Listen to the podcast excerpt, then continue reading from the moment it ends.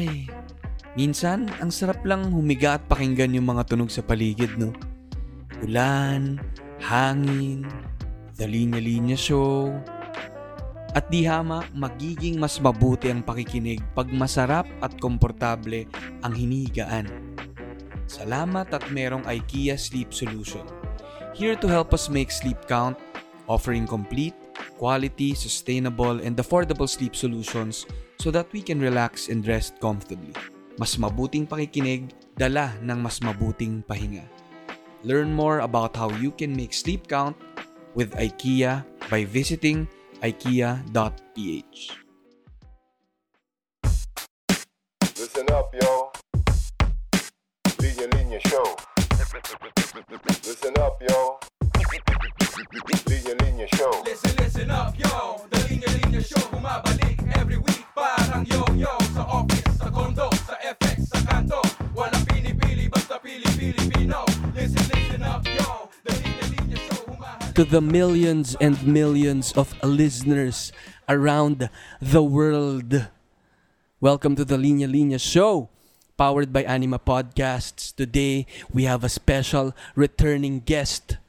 a writer, musician, podcaster, one half of Chino and Carl's Guitar Picks, CEO of Puma Podcast, a fellow 22 and a friend, the one and only Mr. Carl Joe Javier. Boom! Sup? Ganun. Musta? Hello. Millions and millions of listeners. Hello, Carl. Long time, long time, finally. Oo nga. Ingit na ingit na ako sa mga returning guests. Ayan. Teka, check, check. Carl, dinig mo ako? Yes. Ayun, yun. Mahalaga na naririnig mo ako, Carl. At yes. saka naririnig tayo. Ay, na, cha- choppy tol, choppy. Ganun. okay, galaw ka, okay. galaw ka pa kanan ng kaunti. Pero totoo, Carl, marami nagsasabi na kailan ba sila magre-return guest. So, abang-abang lang dyan. No? Nauna na si Carl. No, naghintay din ng ilang isang taon ata. Bago na tuwan. Mm. Ganon, ganon, ganon. Pero, kumusta, Carl? Kumain ka na ba? Oo pare, nag nag Singaporean ano, ah, kaya toast. Kasi may bagong Wow. bukas sa kanto. Oh, wow. Ganong Totoo. yabang ng kanto, no? May May kaya toast. Abot kaya ba yan? saks lang, saks lang. yan? Parang di ko pa natry ang kaya toast. Sa Singapore. Anong kaibahan niya? Ano lang naman siya, eh, parang ano, na, ano yung palaman na ano, ah, buko. Ah, nata, nata. Nata. Oo. Na, ano nga ba Yung kulay brown. Pandikoko, pandikoko. Oo, yun. Mm, kaya toast. Oo, yun lang siya. Ito, ito ba yung ano, parang kulay brown na Mm, may mismo. parang peanut butter? Mismo. Tapos mo ng Oh butter. my God. Tapos may soft-boiled egg. Sasasaw mo doon sa Singaporean coffee. Oh my God. Parang nung pumunta ako, nakakatuwa Carl, nung pumunta ako ng Singapore, medyo bago pa yung linya-linya show eh. 2019 to siguro. May listener na, na, na nalaman na nandun ako, nag-touchdown kasi ako. Tapos ano, nagpadala sa akin ng stuff. Tuwa naman ng listeners. Nakakatuwa. Oo nga eh, nakakatuwa. Tapos sayang dahil sabi ko, magkita kami. Ah, pero na malayo ata siya. So pinadala niya. Tapos, ana, so, sobrang saya ko, ang daming Singaporean staff. Nakakalungkot lang, pagdating namin ng airport, naharang yung Ay, yung bote ng ano ko, nung spread. oh my God, sabi nung, nung, nung nag-check doon, favorite niya daw yun, sa kanya na lang daw. we. Akala ko parang nagdadala ka ng chicharon tas bawal kasi Hindi totoo, bawal yung bote. Tapos talagang kinonfiscate. Sayang, sabi ko. Sabi ko, can I open it first and can I taste it? bawal daw Bawal, eh. bawal. Pero, sayang, sayang, sayang.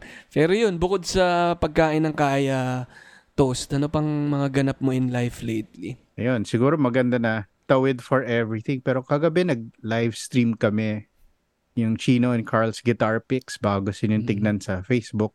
Shameless Yun. plug, ganon. Pero yes. Oh. for two hours, kausap namin si Chino, his brother Echo, and si Jazz Nicolas, also of the Itchy Worms, tsaka si Mikey Amistoso of Ciudad. Oh Tapos my God. for two hours, pinag-usapan namin why we love and sometimes hate Metallica. Talaga. Ah. Nakita ko nga kagabi. Hindi lang ako nakatagal eh, pero nakita ko lang. Tapos Mm. nag-comment lang ako. Ayun, pwede na yun. Salamat. pwede na yun, pwede na. Hindi ko lang masyado nang na, natutukan. Pero pwedeng balikan no, sa Facebook. No? So, Mm, yung, Pwedeng pwede. yun, at saka yung podcast nila ni Chino ng Ah. Itchy Worms. No? Kailangan nilang i-check yan. Oo. Para sa mga guitar friends natin dyan. And even sa mga gusto palang matuto. Yes. No, Carl? Actually, the story there is one year anniversary namin this year of the podcast.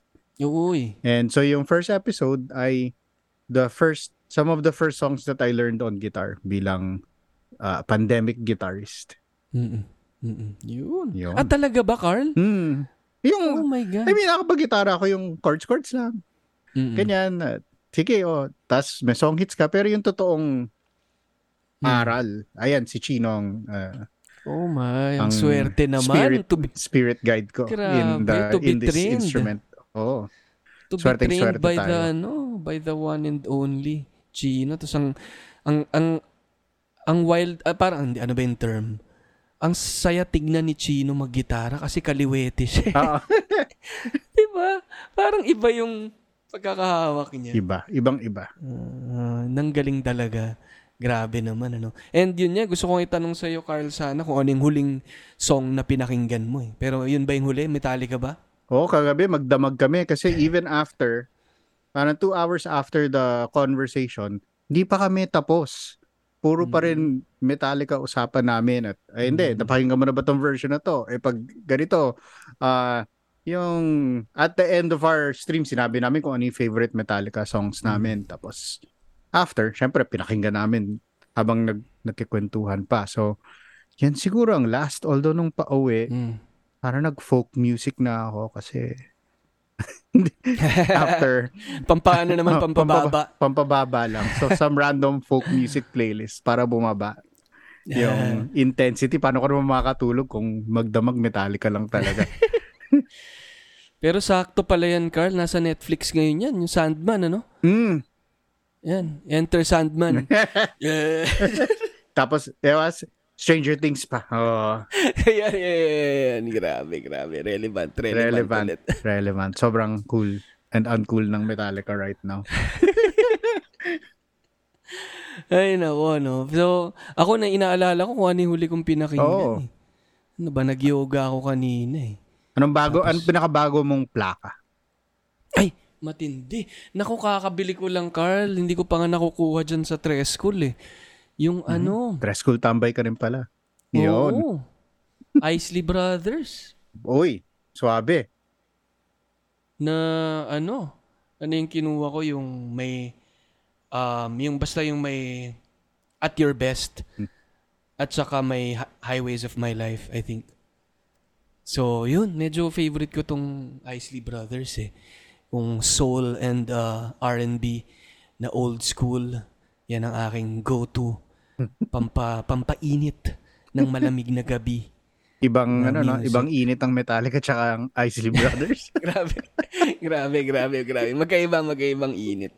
Pero yung Isley Brothers, grabe yan, ano, Carl. Oo. Kasi, pag pinakinggan mo yung mga plaka nila, halos lahat ng songs marirecognize mo. Hmm. Kasi, Ginagamit Kasi- sa rap songs. yan, lahat ng rap songs dyan galing, oh my God. From Tupac to Biggie to Jay-Z, Mm. halos lahat, si Kanye, lahat na ata ng mga rapper, sinample yung Isley Brothers. Kaya, sila ang OG. Ako may isa pa akong ano, may reco ako sa ganyan. Mind blown ako recently. Like for maybe a year now since nag-lesson kami ni Chino about how do I play funk music. Mm-mm. Kasi gusto ko mag-broaden eh. Hindi lang rock. Kailangan, kailangan iba. So, inintroduce niya ako sa playing style niya tsaka ni Nile Rodgers. Yun yung, yun yung, ah, yun yung ah, inspiration niya for Freak Out Baby ng Worms. Si Nile Mm. Rodgers. Siyempre, dig. Kasi narinig ko yung pangalan, pero ang unang kum- kumabit sa akin, Daft Punk. Pero ba't siya kinuha ng Daft Punk? Because of Le Chic. Yung, Mm. oh, freak out. Freak out.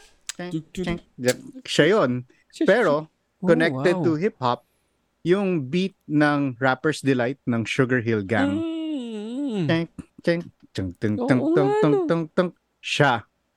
Oh my. Siya. So, for all throughout, and then, so yung I'm Coming Up, Biggie and ano, and, and Mace. I'm coming.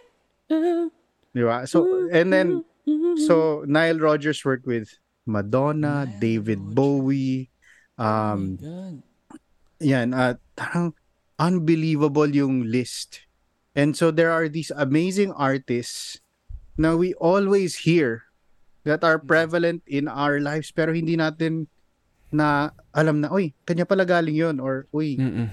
because nagiging part of everything na may recent din I, mean, I know medyo maraming like bad news about them right now pero may kausap ako about the Black Keys tapos na-realize Mm. ko na pretty much every movie or TV show you watch at some point gagamit sila ng Black Keys na kanta Oh, tapos hindi mo wow. na-realize na yun kasi it's that catchy so there's all this audio around us that we hear but we may not absorb ewan parang.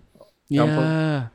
Yeah. Parang dumadaan na lang, no? Pero, if you listen closely, Mm. no? Kapag ka mas pinakinggan mo, may mga madidiscover ka eh. May magic yung No. connect eh. Lalo na, Oo. alam ko, hip-hop fanatic ka. So, Oh. di ba, mga hip-hop head na, pag, na, pag narinig mo yung original, yun medyo magical sa akin yun eh. Kasi ako rin eh, ay, nau, nauuna sa akin yung rap song. Mm. Tapos, kunwari yung Nothing But a G-Thang, tapos marinig mo yung original.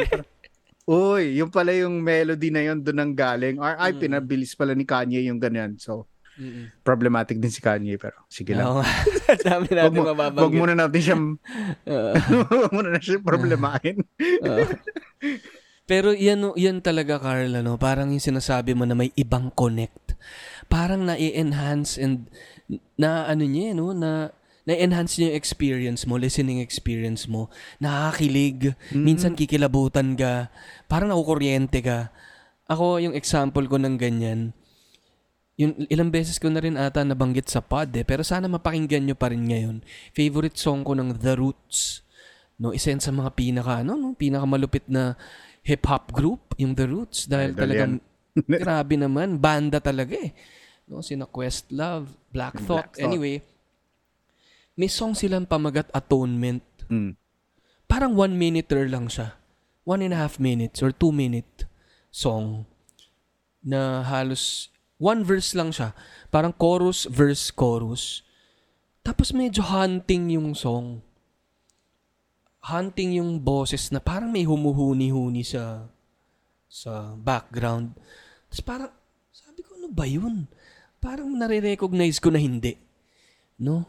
Sabay nung ni-research ko yung atonement, apparently, sample siya ng You and Whose Army ng Radiohead.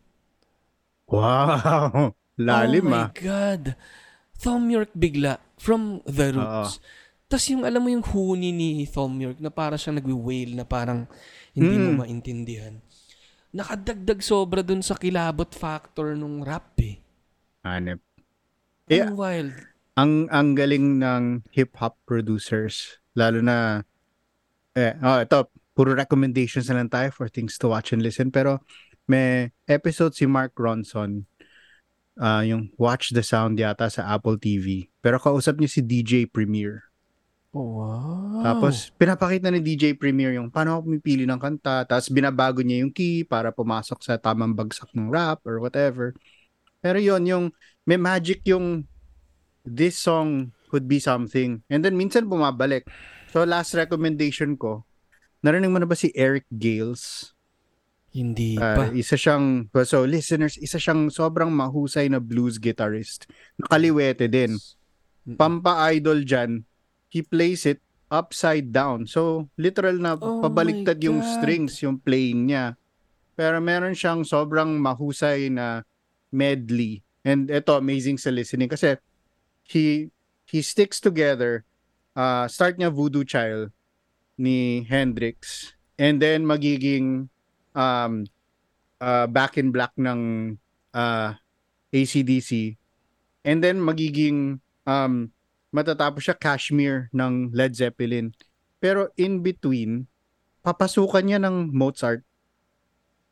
Oh Tapos, papasukan niya ng, ito yung balik sa hip-hop, Vibrant Thing ni Q-Tip. Mm, favorite ko yung Vibrant Biglang Thing. Oh my God. Magbo-Mozart siya, tapos biglang tung tung tutong tutong. Tapos bigla siya mag-Vibrant Thing. So parang the Oh, ability wow. to and yun yun yung tenga na lang yun na parang na, na, na imagine yun na connect niya lahat nung pantheon of music na yun into one performance na parang 12 15 minute performance Mm-mm. Nakakilig. Wow. Nakakilig isipin yung ganong artistry eh. Parang hip-hop, kukunin to.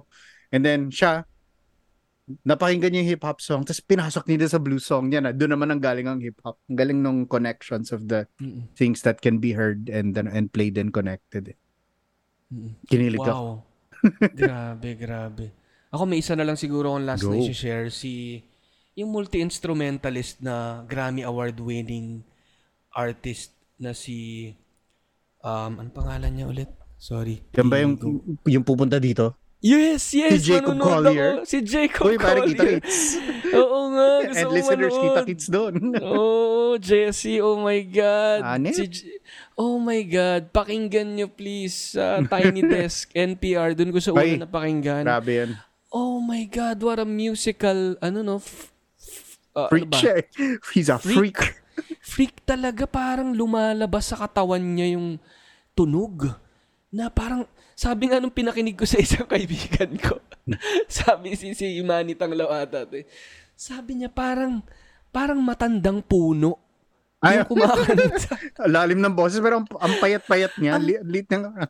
Payat na mukhang elf, Oo. na mukhang, mukhang Peter Pan, Oo. pero yung boses niya, parang, parang isang parang Gandalf, parang isang malaking puno na thousand year old puno.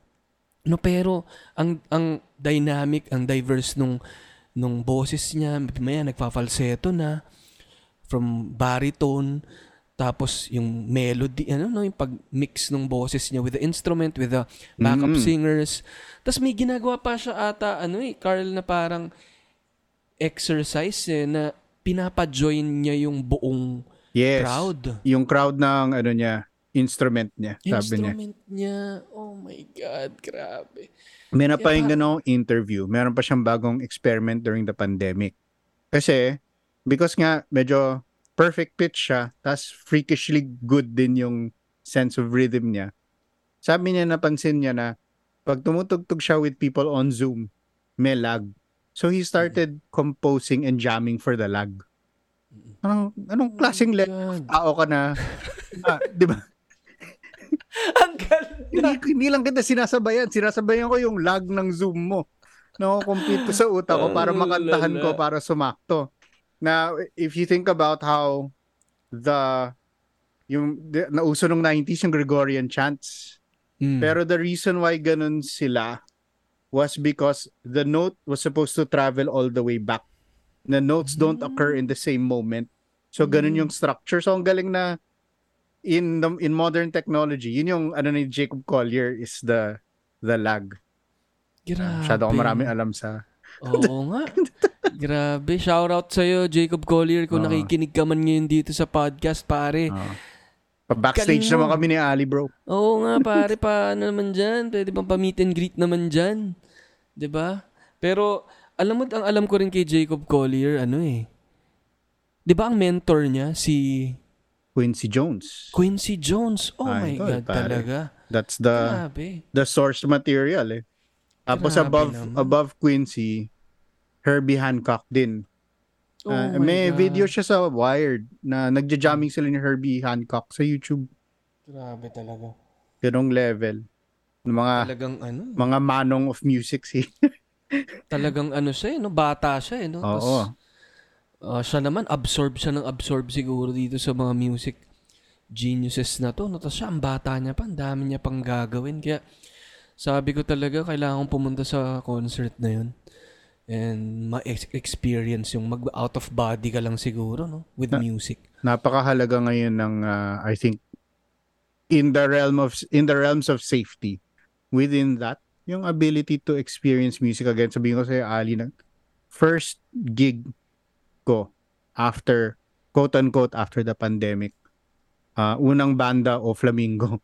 Tapos first few notes, parang naluha ako Oh dahil lang God. first time ko makarinig ulit ng live. Ang ang huli U2 Mm. 2019. Yun ang huli Mm, kong Wow. full live. So after all that time and then yeah, after learning to Mm. instrument and all this Oh stuff, my. nakaupo lang ako dun. Medyo Siyempre, hindi naman pahalata at uminom Mm. naman lahat ng tao na may pakialam sa'yo, madilim. Pero yung naluluha siya. Oh, eh, ito na. eh, First, Grabe talaga. yung kabog ng bass drum sa dibdib mo, ibang klase.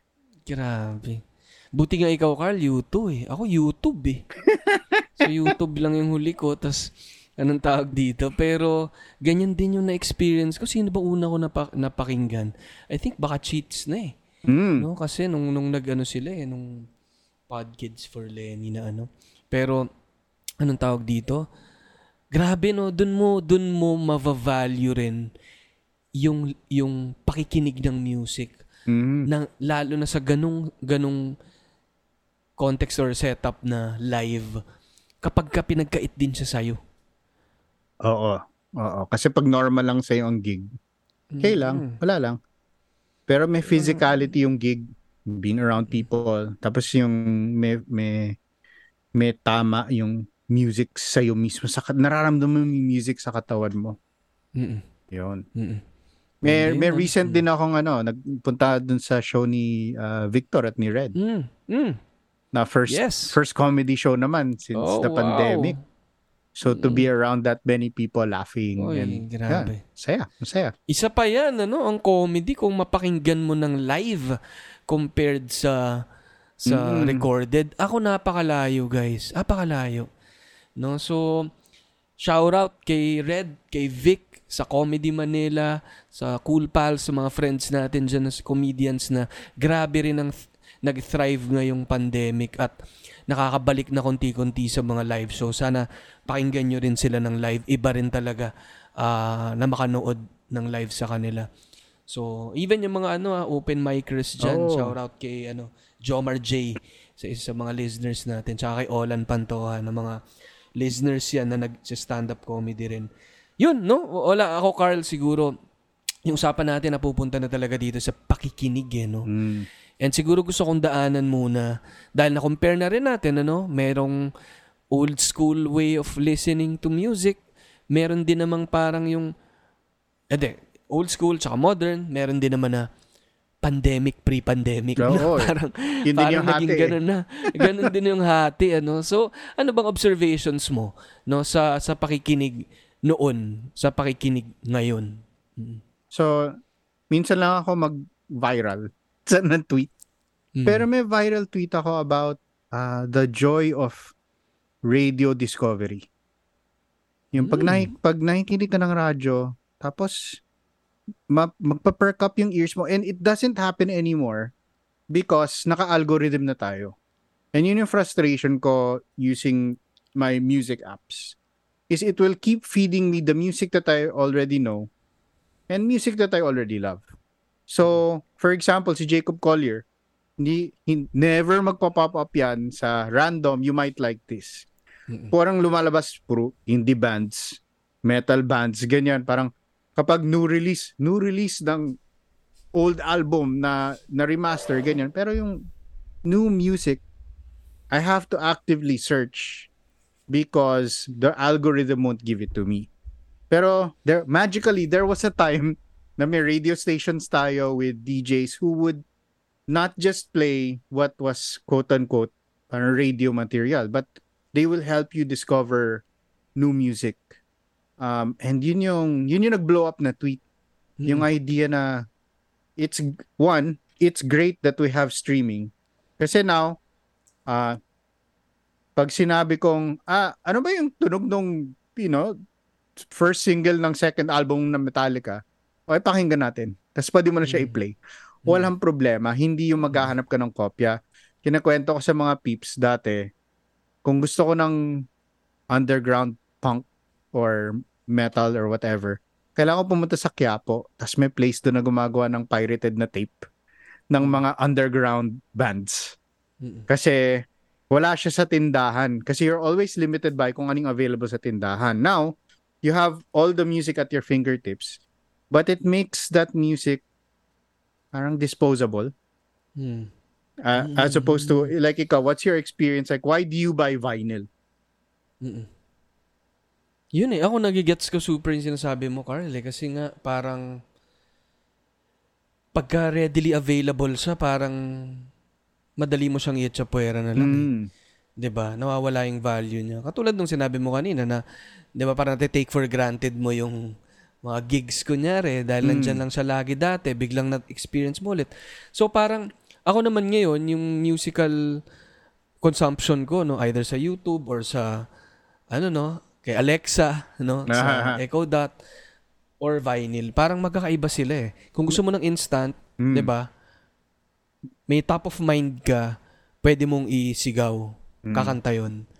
Pero iba rin nga yung pag namnam mo at pag consume mo ng vinyl kasi it encourages you to really sit down and listen dahil hindi mo siya basta-bastang mapiplay ulit. Hindi mo siya basta-bastang ma- next. May ritual Diba? siya, pare. May ritual ang vinyl eh.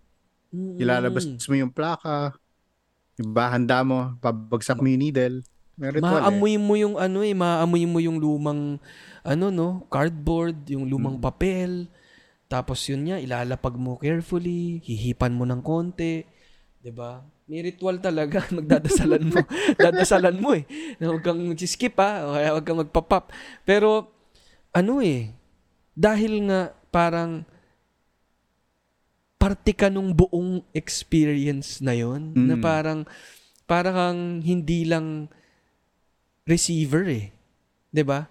Parang part ka rin nung meron kang pinagsikapan muna bago mo siya marinig. Mm. Even 'di ba? Even even acquiring that Mm. record na not 'di ba? Parang easily accessible to any to any ano no place. May ganung ano rin siya, no? May ganung feel siya, Oh, no? ang alam mo nag-reply dun sa tweet ko madalas was yung papa papa-request nila sa radyo yung kanta as ite-tape nila. Ta-timingan nila yung pag-tape para ma-save nila yung kanta na ano. Mm. Yun yung one. Tapos the other experience was hindi mo alam yung title ng kanta pero marinig mo siya. And then, and then, di ba, pre-Shazam days yan eh. Oh, anong Mm. kanta to? So, kailangan abangan mo sa radyo ulit. Tapos, kailangan Ganda. mag-hope ka na sasabihin ng DJ yung kanta na yun para, Okay. di ba? Ang Kakanta mo sa friends mo, uy, alam mo yung kanta na to? Oh, yan, yan, yan. Parang, yung kanta sa ganito siya. Ha? Ano yan? Kanta ba yan o tula? Di ba? Sabi ka ganun. Hindi, yung ganun. Tapos, magkaka... Di ba? Nagko-connect-connect tuloy Oo. kayo. Tapos, eh, d- dati may, ano pa kami, mga kaibigan ko na, pag nakatambay kami sa bar or something, unahan, pag-play ng song, una makasabi kung anong kanta yan, first bars pa lang. Di ba? Human, human Shazam. Di ba? Oo. Tsaka Soundhound ba yun? Soundhound. Hmm. Mm-mm. Di ba? So, Diba? eh, Mm. May ganun ano na hindi na natin napapansin. Pero again ano, we're not saying na ano no, na parang yung luma lang yung okay kasi 'di ba? Thank God ngayon na dati ah, ang daming mga songs na hindi mo feeling mo hindi mo na mapapakinggan ever. Pag naalala mo biglang mahanap mo somewhere ano. Pero again, yun nga eh, yung the value of yung yung um ano ba yan? Ano ba yung tingin ko parang ano siya pare, it's not that any experience is better or more important or Mm. something. It's that each experience has something special. yun? 'Di ba? So para magkaiba Yes. din naman yung live Yes. versus nakinig ka sa plaka. Kasi meron din silang ginawa doon na sa recorded version that makes it different from their live performance. At 'di ba? And same thing, if I'm listening on vinyl versus on digital streaming, magkaiba din. Wala yung ritual mo eh. Mm. Diba? At saka ano rin pala, Carl, ano, parang, parang na-discuss din ata natin to parang tula rin siya in a way na yung music din, pag pinakinggan mo siya, depende sa konteksto mo, depende sa konteksto ng mundo, nag-iiba rin yung pwedeng maging ibig sabihin niya sa'yo. Yes. Ah, kahit kanta. 'Di ba? Mm. Parang yun ang beauty of artistic work kapag binalikan mo 10 years, 20 years later, baka iba na yung meaning. Pag binalik mo yung album, baka baka it makes different sense to you. Lalo na mapapakinggan mo yung heartbreak songs when you're 20 and maybe Mm. when you're my age ganyan. When you're double that. Mapapakinggan mo yung same heartbreak songs when you were in high school pero iba. Iba yung Mm. feeling. Iba yung pagbasa mo dun sa gawa. Tapos dahil meron kang reference point na gawa pwedeng ikaw yung nagbago eh. Yung fixed point yung gawa eh Mm. pero so alam mo na ikaw yung nagbabago pag may bago pag may Mm. interaction ka dun sa Mm. gawa at iba na yung tingin mo sa kanya Mm. o may bago ka ng insight sa kanya. Mm. Funny yung ano eh, like sa ulitin ko lang yung sinabi ko sa stream kagabi. Kasi kasama sa conversation namin yung movie na Some Kind of Monster Mm. ng Metallica na. Ito sa documentary where uh, it showed actually them trying to make an album but also them going through like group coaching, group therapy para maging maayos sila. Tapos yung isang member na na-kick out before it all started, sabi niya, "Ate, yung therapy weak. Sobrang weak yan. Dapat kain nyo lang ayusin yung sarili nyo. Tapos, nung napanood ko to in 2004, sabi ko, oh nga, ang weak niyan. Tapos ngayon, in 2022, mapapanood ko siya and amaze ko, ay, hindi bro, toxic ka. Kailangan talaga natin maging supportive at maghanap ng better ways to be. Diba? So, may growth. May growth ka bilang tao by even just by touching these reference points and hearing something at a different point in your life. Bigla tayong ano, reflective masyado. Oo nga, ang ganda. Pero nasa reflective mode na lang din naman tayo, no? Pero mas napunta kasi tayo ngayon sa music, eh, no? Pero yun yung Mm. natural tendency rin natin when it comes to pag sinabi mong pakikinig, parang very Mm-mm. inclined tayo to listening to music. Pero siguro maiba tayo ng konti, no? Pakinggan nyo muna to. Mahalagang makinig ng mabuti. Kasama rin dito ang pakikinig sa katawan at nararamdaman natin. Pagpagod na, pahinga na. And what better way to listen to our body's call for rest than to provide good quality sleep? Kailangan natin ng deep, meaningful sleep to function well, feel our best, and get ready for life. But most of the time, whether it's due to stress or our sleep environment, we don't get the sleep we deserve. Buti na lang talaga na dinig tayo ng IKEA. IKEA Sleep Solution is here to help us make sleep count, offering complete, quality, sustainable, and affordable sleep solutions. From comfortable mattresses and soft linens to stylish bed frames and blackout curtains, you can start creating your sleep sanctuary today para makamit ang mas mahimbing na pahingang tinatawag ng diwa natin. Learn more about how you can make sleep count with IKEA by visiting ikea.ph. Papunta sa pakikinig sa mga ibang bagay naman sa paligid, no? Parang given yung pagbabago rin ng mundo ngayon, no, na malayo na tayo sa dati, mas marami ng technology, ah, social media, etc. No, paano rin ba nag-iba yung pakikinig ng mga tao in general? Parang yun, 'di ba? Hindi lang naman mu- music ang pinakikinggan eh. Mm. Pinakikinggan natin through podcasts ay, 'di ba? Information, entertainment. Um ano pa ba? 'Di ba? Even mga books ay pinakikinggan na. Ah, speeches, ah ano pa ba?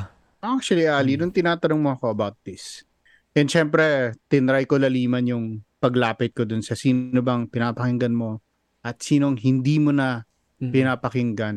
At automatically, pare, and sorry, we go into the political na, Mhm. pero automatically, pumasok ako dun sa early pandemic days. Mm-mm. Tapos yung mga announcement ni Duterte, Mm-mm. ni former President Duterte, Mm-mm. in charge of our pandemic response. Tapos, ang nangyayari, hindi siya mag-start on time. Mm-mm. Tapos mag kasi hindi malinaw yung sinasabi. Tapos tayo bilang citizens, no matter what your political alignment is, kailangan mo marinig sa presidente mo kung ano ang mangyayari sa inyo in this most challenging, most dangerous moment likely in in our lifetimes. Mm-mm. Tapos dahil ang kalat nung presentation, Mm-mm.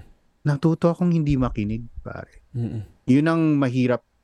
Yun ang mahirap. Natuto ako na hindi ko na hindi ko napapakinggan itong announcements ng presidente natin. At hanggang ngayon problema siya for me Mm-mm. na naging habit ko na i-ignore ang announcements. Kasi yung mag-announcement, ay joke lang yun. Mm-mm. Mag-announces babawiin. Mm-mm. And yon for, you know, you understand this as a communications person. The moment that mawala ng trust yung listener mo, kahit maganda yung sinasabi mo, mahihirapan na sila makinig. Mm-mm. Tingin ko. Yeah. So, ano no? Parang ako yung nati- ang napipick up ko dyan, ano eh. Yung pakikinig din, it really comes with trust. No? Parang kapag ah, makikinig ka sa, kapag alam mong, ano no, nagtitiwala ka dun sa pakikinggan mo na binibigyan ka niya ng dahilan magtiwala. Pero kung, kung sinas- sinasabihan tayo ng mga iba't ibang bagay na hindi naman uh, mismo siyang nagsasabi na hindi joke lang, hindi ka panipaniwala. Talagang yung tenga mo medyo lalayo. Ano? Ba't ako Mhm. makikinig kung sasabihin sa akin na hindi naman pala totoo or nagjo-joke lang siya, no? So, At- yun, mm, At hindi tayo against jokes kasi kasasabi lang naman natin na mm-mm, gusto natin mm-mm, gusto natin ng Comedy Manila pero uh, what we are against is kung meron kang official na kailangan sabihin huwag mong gawing joke yun Mm, pare mm, mm. di ba responsibilidad yun eh Kasi, yan. 'di ba? Ano, no? Parang buhay ang nakataya, no? Dito Mm. sa mga ganito. literal literal Oo, no oo.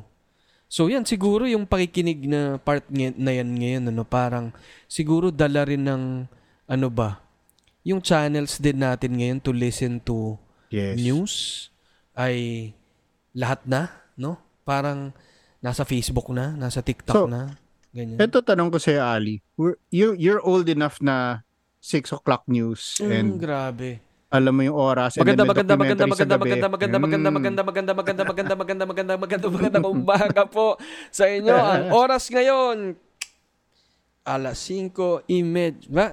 Yun. Ganon, 6 Diba? o'clock news. So, mm. Oo. so, yung sinasabi ko pala sa radyo yun, umaga yun Mm. ha. Yun yung Maaga. gumigising sa akin sa sa morning eh, na alas 5 ng umaga. Nakikinig na kami dahil alamin mo kung may pasok o wala. San traffic. 'Di ba? Oo.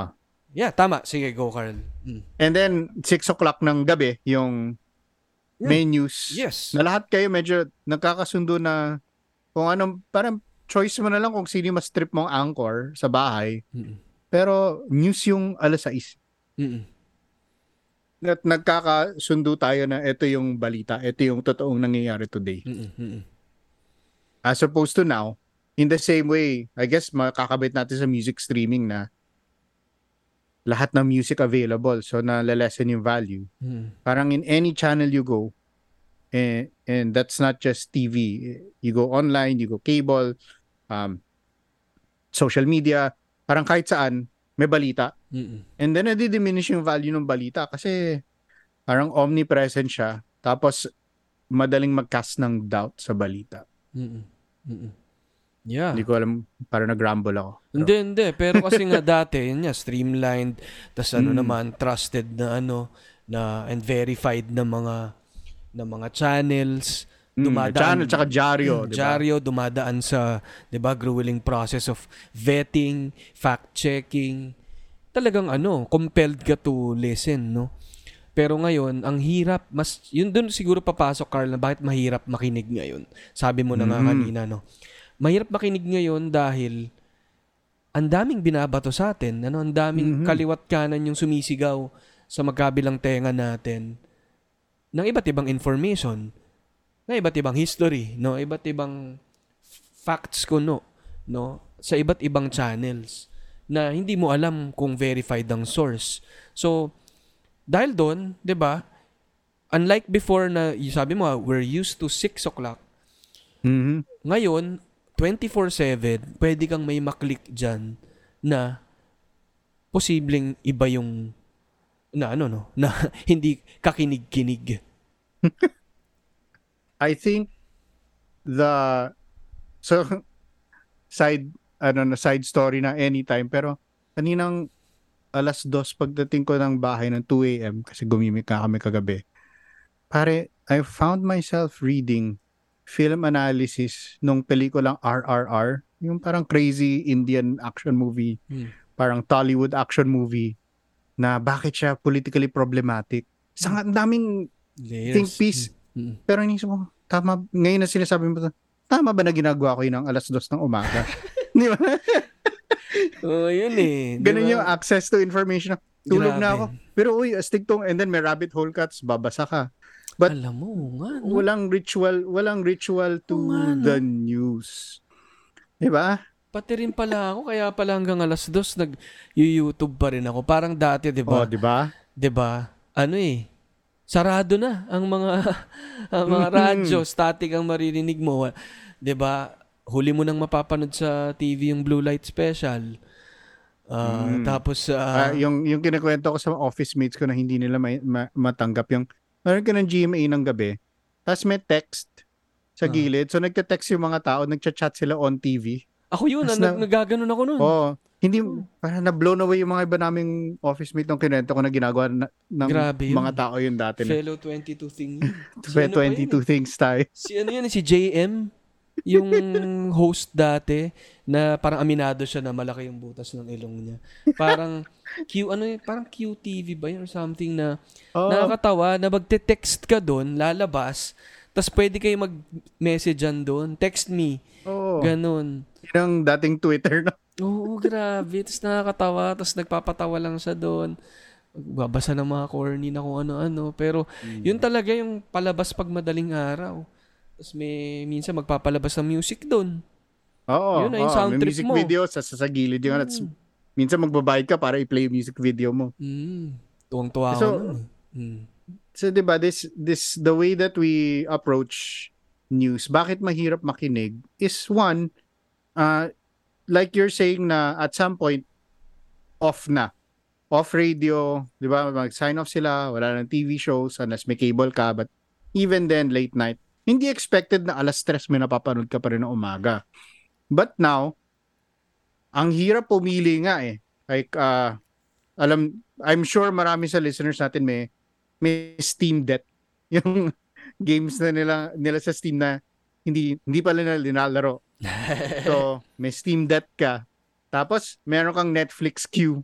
Tapos kung hindi ka lang Netflix, may iba. Yung list mo, ang haba-haba. Mm-mm. And then, sa music, nabalitaan mo, may bagong album. Tapos, kung tulad mo ako, pag, pag in-scroll ko yung podcast to listen to, Oo. napakahaba, hours and hours na hindi ko pa na nababalikan kasi ang dami-daming maganda. So, one reason is there's just so much content na it's hard to focus on that one thing. And and and I guess yung focus is the word Mm-mm. because we are in a two 'di ba yung the two two screen um peop, two screen people tayo eh. Hmm. Uh and in fact three screen like uh eto where we have our laptops Mm-mm. the moment or s- ako nanonood akong TV and then hawak ko yung phone ko kasi tinitweet ko yung pinapanood ko. Pero pwede mag third screen pa kung meron kang smartwatch. Mm-mm. So, the number of screens that we're faced with diminishes our ability to focus and to have a really good conversation with someone. Mm-mm. 'Di ba? Parang Yes. that's yeah. Yan. ang daming nangyayari, no? Diba? Sabay-sabay. Daming ganap. Ang daming, Daming ganap, ganap. sabay-sabay, noise, distraction, tapos parang nawawalan ka na ng mental and emotional space to, li- Yes. to listen to the other side, no? Parang, ano ka na Yes. lang, parang, ah, parang, yun, parang ang daming, ang daming pumapasok, pero ano ipapasok mo sa dalawang tenga mo? Parang, Oo. ganun. So ang ang gulo na ng ang dami. Tapos ikaw mismo, I mean, emerging from two two years of pandemic life and medyo unsure pa tayo ngayon. Tapos pipili ka ng mapapanood mo kasi naalala ko dati nagpipitch ako ng mga TV show.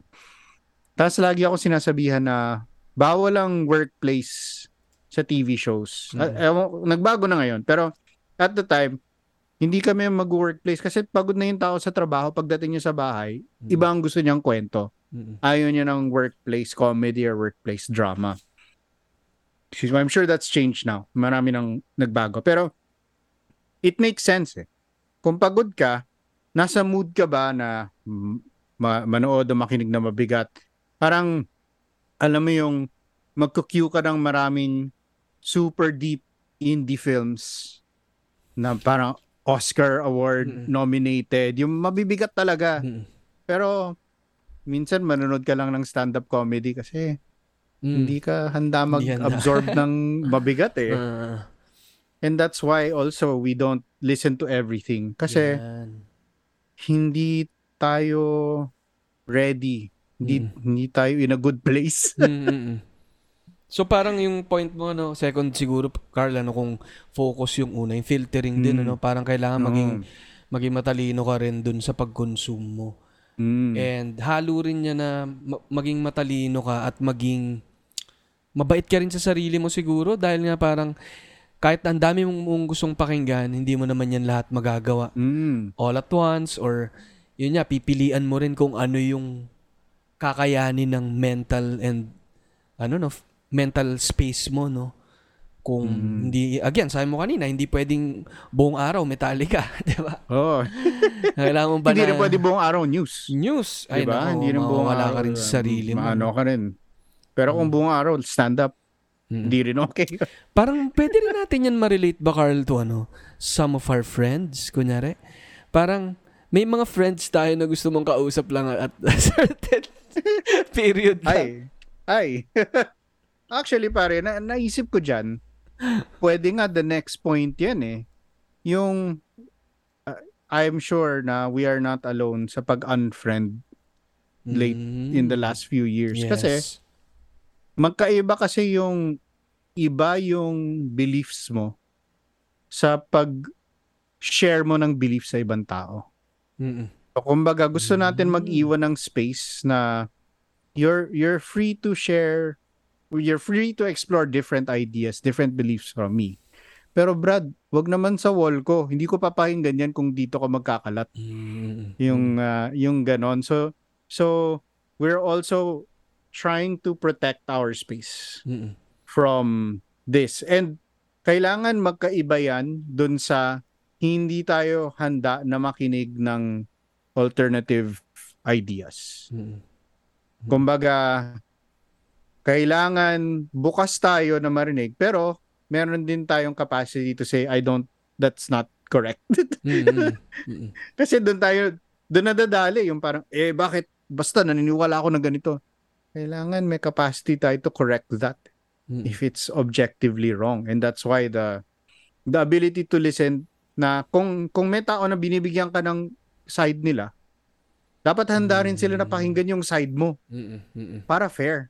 Mm-mm. 'Di ba? Kasi yun nga eh, parang kakalat lang sila sa nara- Yes, 'di ba? yes. Na-experience mo, nakakalat sila sa wall mo kung ano ng mga mali yung sinasabi nila.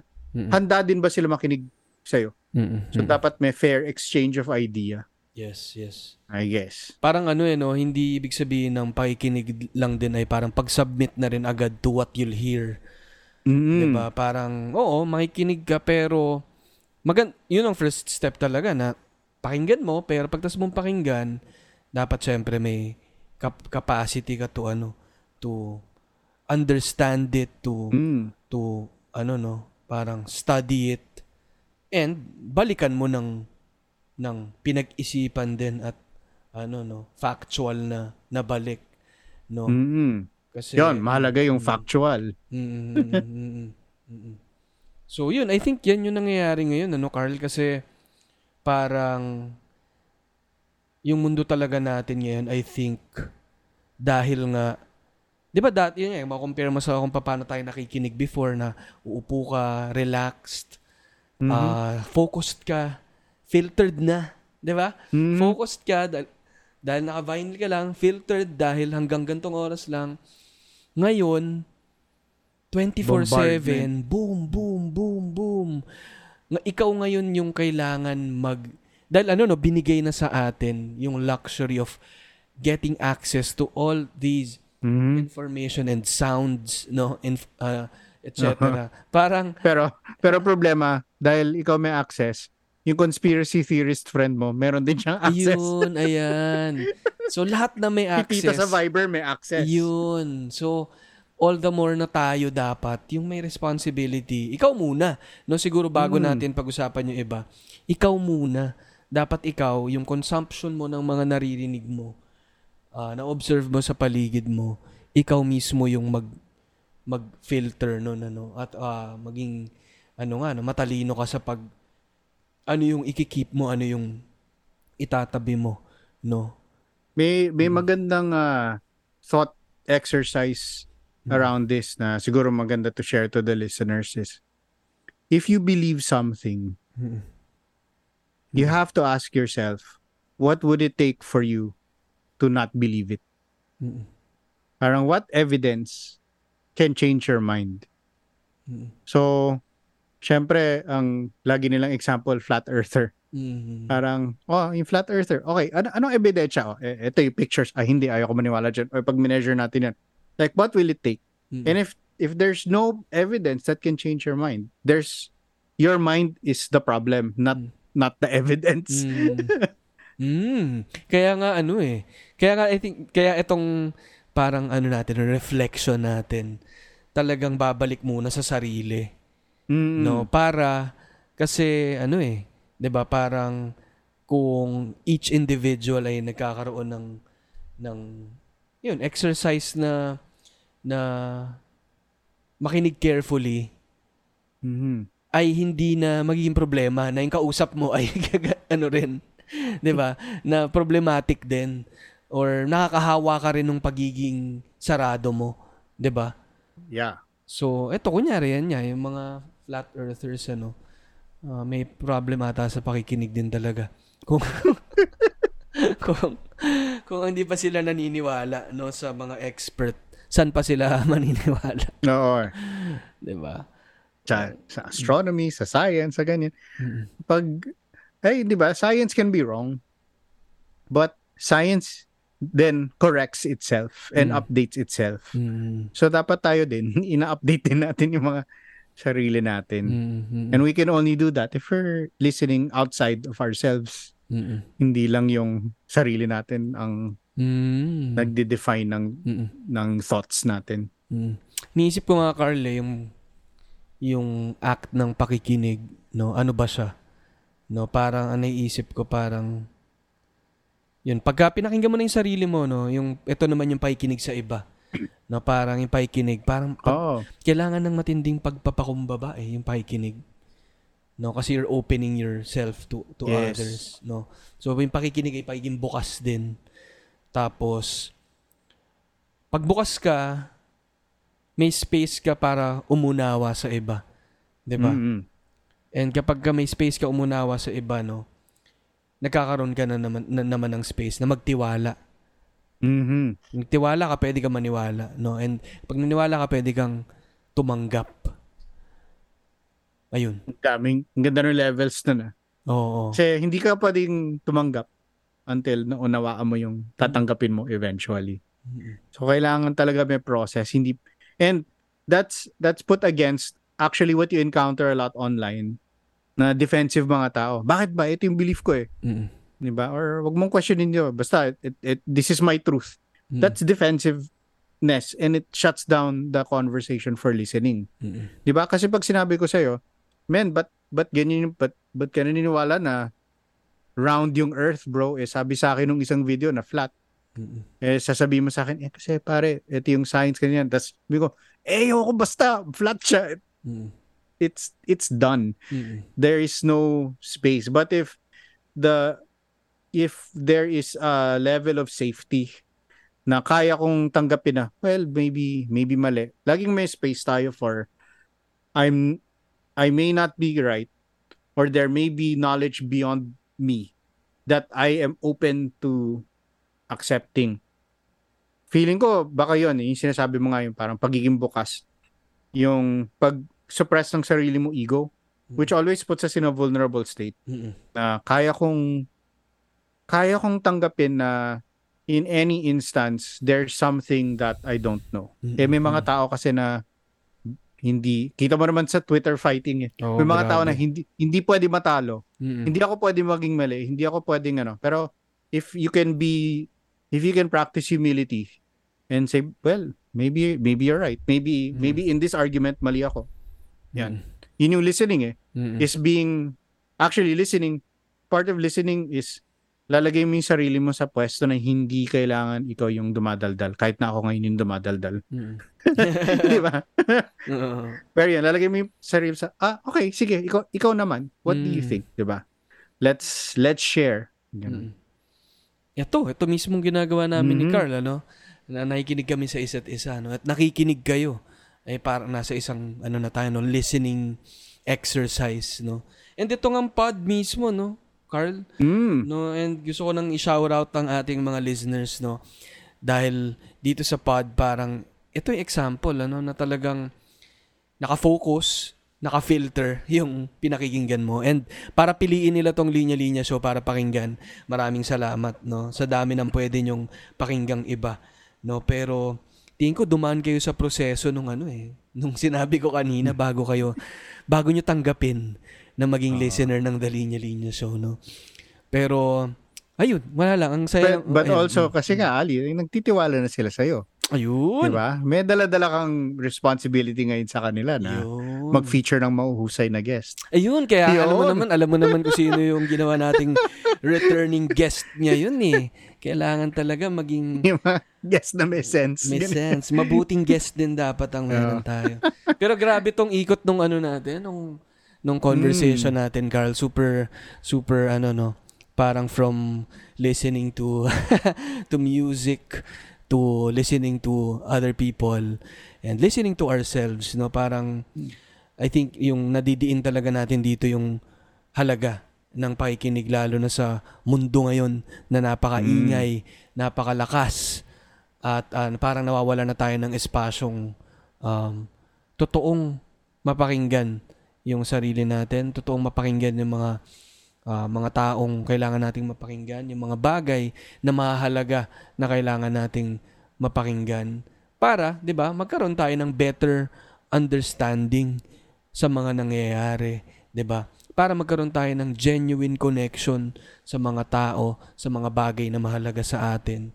And ang laking pagkakaiba nun ano, kung medyo mataturn natin yung mundo to a to a world na to a ti- citizenry na mas nakikinig Mhm. kaysa nasa mundo tayo ng 'di ba ng pagtutweet ng pag pag TikTok ng I mean uh, 'di ba nothing against these things ano, pero parang yung one way communication ba kapag ka mas nagawa natin siyang mas maging batuhan, mas communication siya, mas nakikinig siya, 'di ba?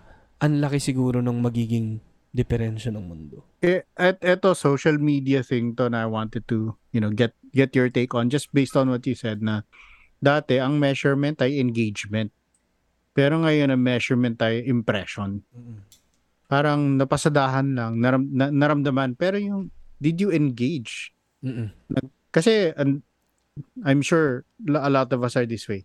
Nagsuscroll tayo, makita natin. Kita, kita, kita yan. Mm-mm. Pero how often do we actually try and start a conversation with someone in a comment section? Na matinong conversation, hindi hindi away. Mm-mm. Feeling ko yun yung masarap eh, yung engagement eh. Pero Yes. ano mas masarap pa na next level of engagement is to hear someone like this, eh, like us talking now. Hopefully our listeners are receiving this and then magko-comment din sila. Share ko rin lang na hindi lang ako nag-guest dito.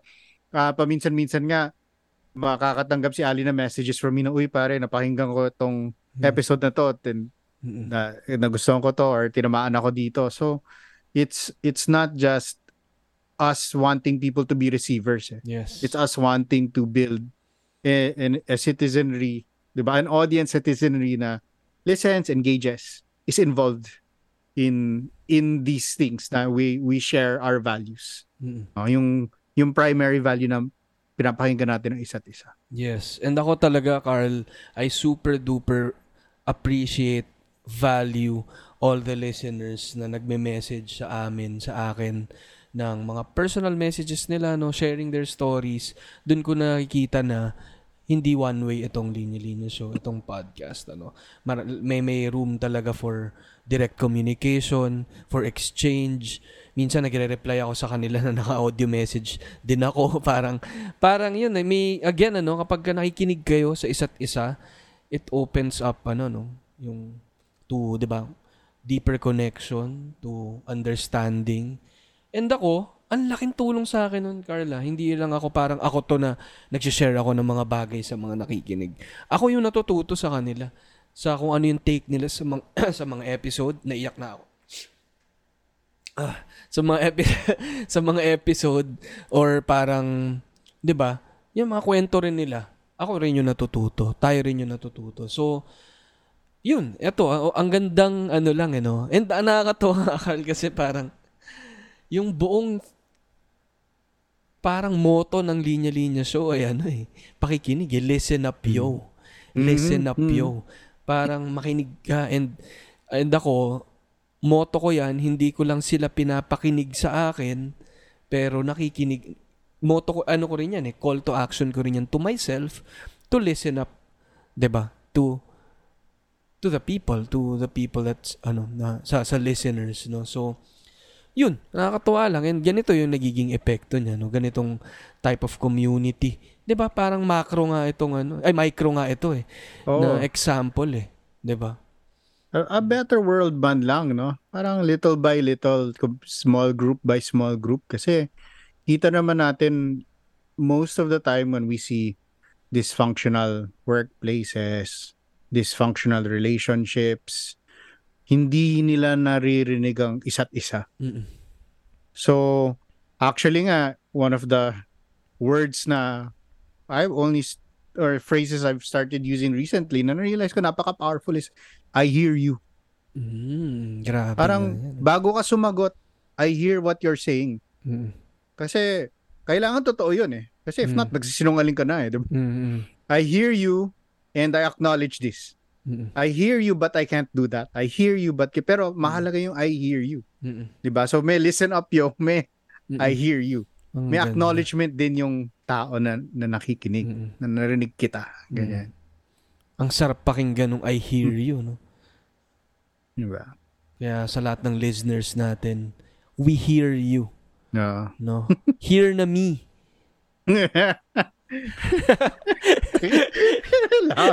Pwede. Uy, Hear ganda. me, Uy, diba? t-shirt na yan, Brad. Hear na me. Nakikinig ako sa'yo. Nakikinig na ako. Dati hindi. Ngayon, hear na me. Ayos ba yun? Ganda, ganda. Hear ye, hear ye. Hear ye, na- hear ye.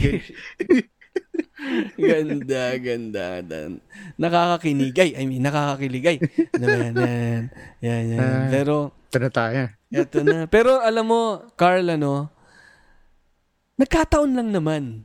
No? Nataon ba? Nataon lang na tuwang-tuwa ako na ang linya-linya ay nakipag-partner ulit no sa Puma Podcast uh, for a special um, project no Ah, na may relasyon dito sa pakikinig na sa pinag-uusapan namin ni Carl no na eh, sa sa attempt din to to really ano ba parang learn more about this then and to parang um, try to educate people din ano about the value of listening no so meron kaming uh, parating na project ng uh, linya-linya Puma Podcast at yung group ni Sir Albert Orr ano Pushpin Visuals tama ba Yes, pushpin visuals. Pushpin Visuals, tatlo, nagsanib puwersa kami for this project. At thank you so much syempre sa Puma Podcast na nag-invite sa amin for this project. And talagang kami, wholeheartedly talagang uh, inano namin to, no, no? Ah, nag-agree kami dahil we believe itong dito sa sa project na to and tingin namin kailangan na kailangan siya. So siguro ano no, Carl Carl can you tell us more about itong project natin? Yan. Sure. So, shout out muna natin na marami na tayong projects together. Yes. Ah, kasama na dyan ang, ang ah, Tula Somebody. Yun. Napaka, napakaganda at napaka-powerful din na na series. Mm-mm. Ah, and and I think we're we're continuing to build on top of this. Mm-mm. Yung idea na um I think pareho or matching ang values ng linya-linya at ng Puma Podcast Mm. and nagmamatch ang values ng listeners natin at Mm-mm. nagmamatch ang values ng friends natin and I think there's a lot a lot of shared listening listening for all of us. Pero it's a chance for us na i-advance with our listeners and with our friends yung idea na mabuting makinig. Yun ang pangalan ng campaign, mabuting Mm. makinig.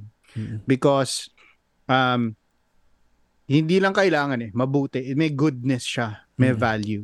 Mm-mm. And so, uh, like Ali and I have been talking here, may, may good is created just from listening. Mm-mm. Hindi mo maiwasan, bubukas ang, bubukas ang isip mo, parang by extending your ability to hear and to Mm. listen uh, to each other, to people, parang lumalawak yung mundo natin. And yun ang kailangan natin, lalo na ngayon, feeling ko, nararamdaman ko talaga na parang lumilit yung mundo ng mga tao, tas incentivize sila na paliitin yung mundo nila. Diba na, Mm-mm. kumita ka na ng pera or ganyan, no? 'di ba? Or ano bang pakialam mo diyan? Ano bang pakialam mo sa politika? Bakit ba kailangan lahat ganyan? No eh. It it's like we need to listen to the many things that are out here in the world so that we can help make it better. Mm-mm. So may mga themes yung ah, mabuting makinig campaign. Mm-mm.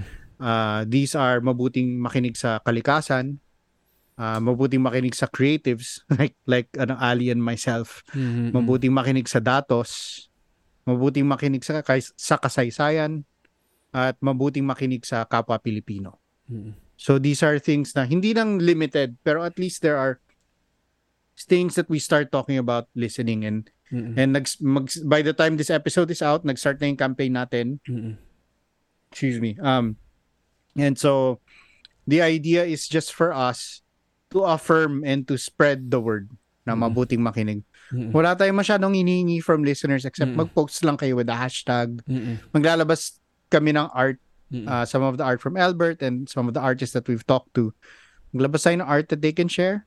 Pwede kayo mag-share ng bakit mabuting makinig, ano experiences sa pakikinig. I think, Ali, tayo, parang most of the show, pinakita lang, pinapakita lang natin bakit, bakit mabuting makinig in all the Mm. different ways. So, Yes. Ganyan, share nyo lang. Mag, mag-share din kayo. Tapos, ask other people to do the same thing na mag-share. Mm-mm. Ayun. Ang ganda, no? And ako, kaya talagang all out din ako dito kasi ako, super, super fan ako ng mga ginagawa ng Puma Podcast. And yung context din ito, yung isa sa mga ginawa nila before, before this, no? Na nag-participate din ang linya-linya, no? Yung kailangan totoo nung 2021. Yes. No? Nagpartner naman ng Puma nito sa Vera Files, no? Yung campaign na to, ang daming naabot, no? And they highlighted yung need to be responsible with the content that we share online, no? So ngayon naman, to follow up yung ano, no? Kailangan totoo, mabuting makinig, no? So, ito yung parang second leg ng, ng project ng Puma, no? And again, ano, parang ang dami naming magiging kasama dito na values aligned na personalities, creatives, ah, na tutulong sa atin to spread the the word. And syempre, kayong fellow 22s, lahat ng listeners dito, lahat kayo ay part sana nitong ah, project na to. At alam ko kayo, no, sure ako na mga advocate kayo ng pakikinig bilang mga avid listeners ng show. And sana, no, mas siguro hukayin pa natin ng konti yung halaga ng pakikinig, hindi lang ng podcast, pero lalo sa mga iba pang mga mahalagang bagay sa paligid natin, katulad ng mga binanggit ni Carl kanina, no? So, yun, ang ganda nito, no? And yun nga, tanungin natin sa sarili natin, no? Kailan ba tayo huling talagang nakinig ng mabuti, no? And and magugulat ka no kana kahit na ikaw na feeling mo good listener ka marami ka rin minsan na lalampas ang mga bagay. So it's good to remind ourselves no sa sa value nito. And ang dami pang pwedeng dapat pakinggan na mas, dapat mas pakinggan para mas yun nga matulungan natin yung mundo natin no? At yung itong bansang ginagalawan natin ngayon lalo sa konteksto ng mga nangyayari no Na, Kaya- naisip ko lang, sundot ko lang, Ali, no? Parang pag, as we're getting older and going into work and stuff like that, ah, apaka-valued ng pagiging good speaker. mm 'Di ba? Minsan nga, kahit hindi ka masyado magaling na tao, basta good speaker ka, okay ka na eh. Pero, yung value ng pagiging good listener, yun, yan ang gusto natin i-highlight ngayon. yes yes Tulad ng Um, lahat ng listeners ng linya-linya. Oo nga, mga good listeners, 'di ba? 'Di ba? Parang yun yata ang ganda ng point ni Carl na, na lagi na lang bida yung mga good speakers pero yung good listeners, walang speaker kung walang listener, no? So kailangan yun. Kailangan ng mga magagaling makinig kasi if if magde-depend tayo to good speakers. Iilang tao lang yan, no? Mhm. Tayong lahat nakikinig tayo, no? So, kung sa atin, kung tayo yung may hawak ng kapangyarihan, tayong mga nakikinig, no? Tayo rin na magsasalita eh. Pagkatapos. Lakas nun. Mm 'di ba? Paano pag nagsalita yung good listener? Ay, Oh. grabe na yun. 'di ba Magiging good speaker ka rin. Yun, pero totoo, bago ka maging good speaker, kailangan talaga maging good listener ka. 'di ba So, wow, grabe naman yung episode natin talagang Lalim, Brad. Lalim. lumalim na, lumalim Kaya minsan lang ako na. nag-guest eh. Ayan, oo. Kasi pang one year talaga yung ano, pag namnam ng Daming mga baon eh. episode kay, kay Carl eh. No? Pero shoutout sa mga nakikinig. Ang daming may favorite din ng guesting ni Carl before. Eto na, Salamat. nagbabalik na si Carl.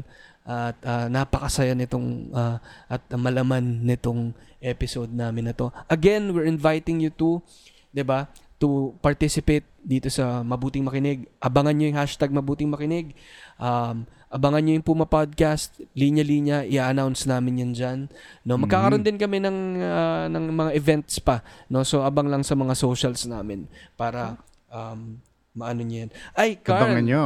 Oh, Ito sige. na pala, medyo mag-segue na rin ako kasi meron tayong special promo code Oh. no para sa well. mga totoong nakikinig diyan no para sa mga nakikinig ngayon meron tayong special promo code sa linyalinya.ph para makabili kayo doon ng mga non-sale items for 15% off pwede nyong ilagay upon checkout ang promo code na mabuting makinig mabuting makinig. Yan. Valid yan until end of September uh, para sa non-sale item sa linyalinya.ph. No? So, maki- ngayon na, di ba? Nakinig na kayo, nakita nyo na yung value agad.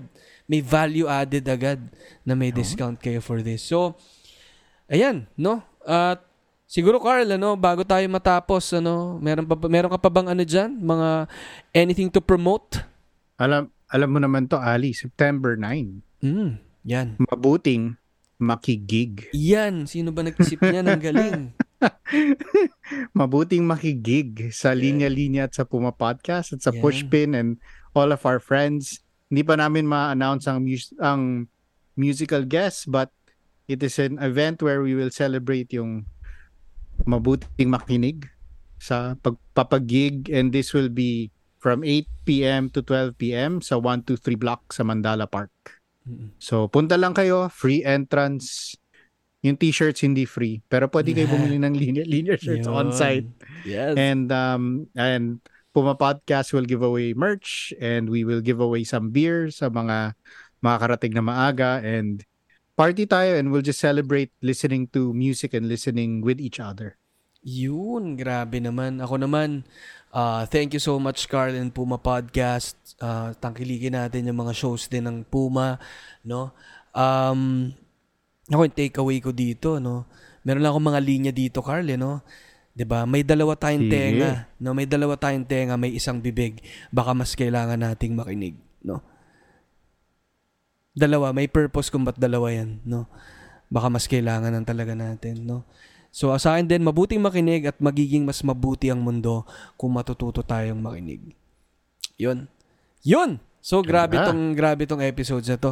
Um, at ano ba to, Carl? Mapapakinggan din ba nila sa Puma tong ano? I think Oo. i- simultaneous I- i-share din natin yung full episode sa Puma Podcast. Sa- ah, sa- feed. sa Teka Teka ba? Tama ba?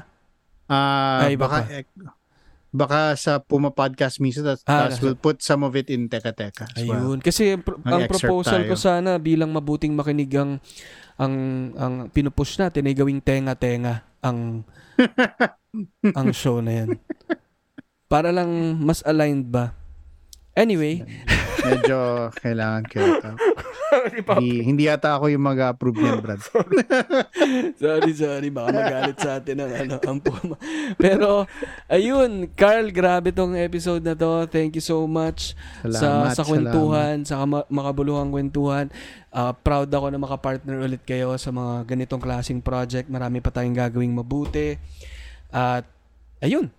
Thank you, Carl. Oh, thank you, thank you. Ma-shout out ka ba? Yun. Ayun, oh, shoutout na lang sa lahat ng mga nakikinig. Tingnan natin kung meron pa akong isa-shoutout dito. Shoutout syempre sa Puma team, no? Na always supportive din sa atin. Tignan ko nga, meron pa ba ako nakalista dito? Wala naman, kundi ang Crafino, Crafino Coffee na nagpapadala sa atin ng masarap na ano no coffee bags na pampagising sa atin at mas masarap makinig kapag gising ang diwa mo with coffee no Crafino coffee yeah thank you rin Yan. sa Totoo yan. Thank you rin sa Crafino, no? And yun. No, and ako mag end ako by saying na mahalaga ang bawat takbang, lakad lang, mahanap mo rin ang linya mo. Boom! Boom! Thank you, Carl. Thank you, Thank guys. you. Thanks everyone. Mabuting mag-ingat pa rin sa ating lahat para healthy tayo lagi at makakinig tayo ng maayos. At yun. Ingat, guys. Bye-bye.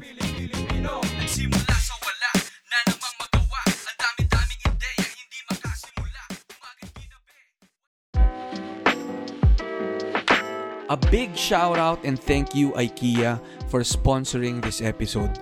Their complete, quality, sustainable, and affordable sleep solutions help us get the good night's sleep we deserve. Para lagi tayong well-rested, mindful, at handang magbukas ng isip at makinig ng mabuti. Follow IKEA on facebook.com slash IKEA Philippines Official and at IKEA Philippines on Instagram or visit ikea.ph.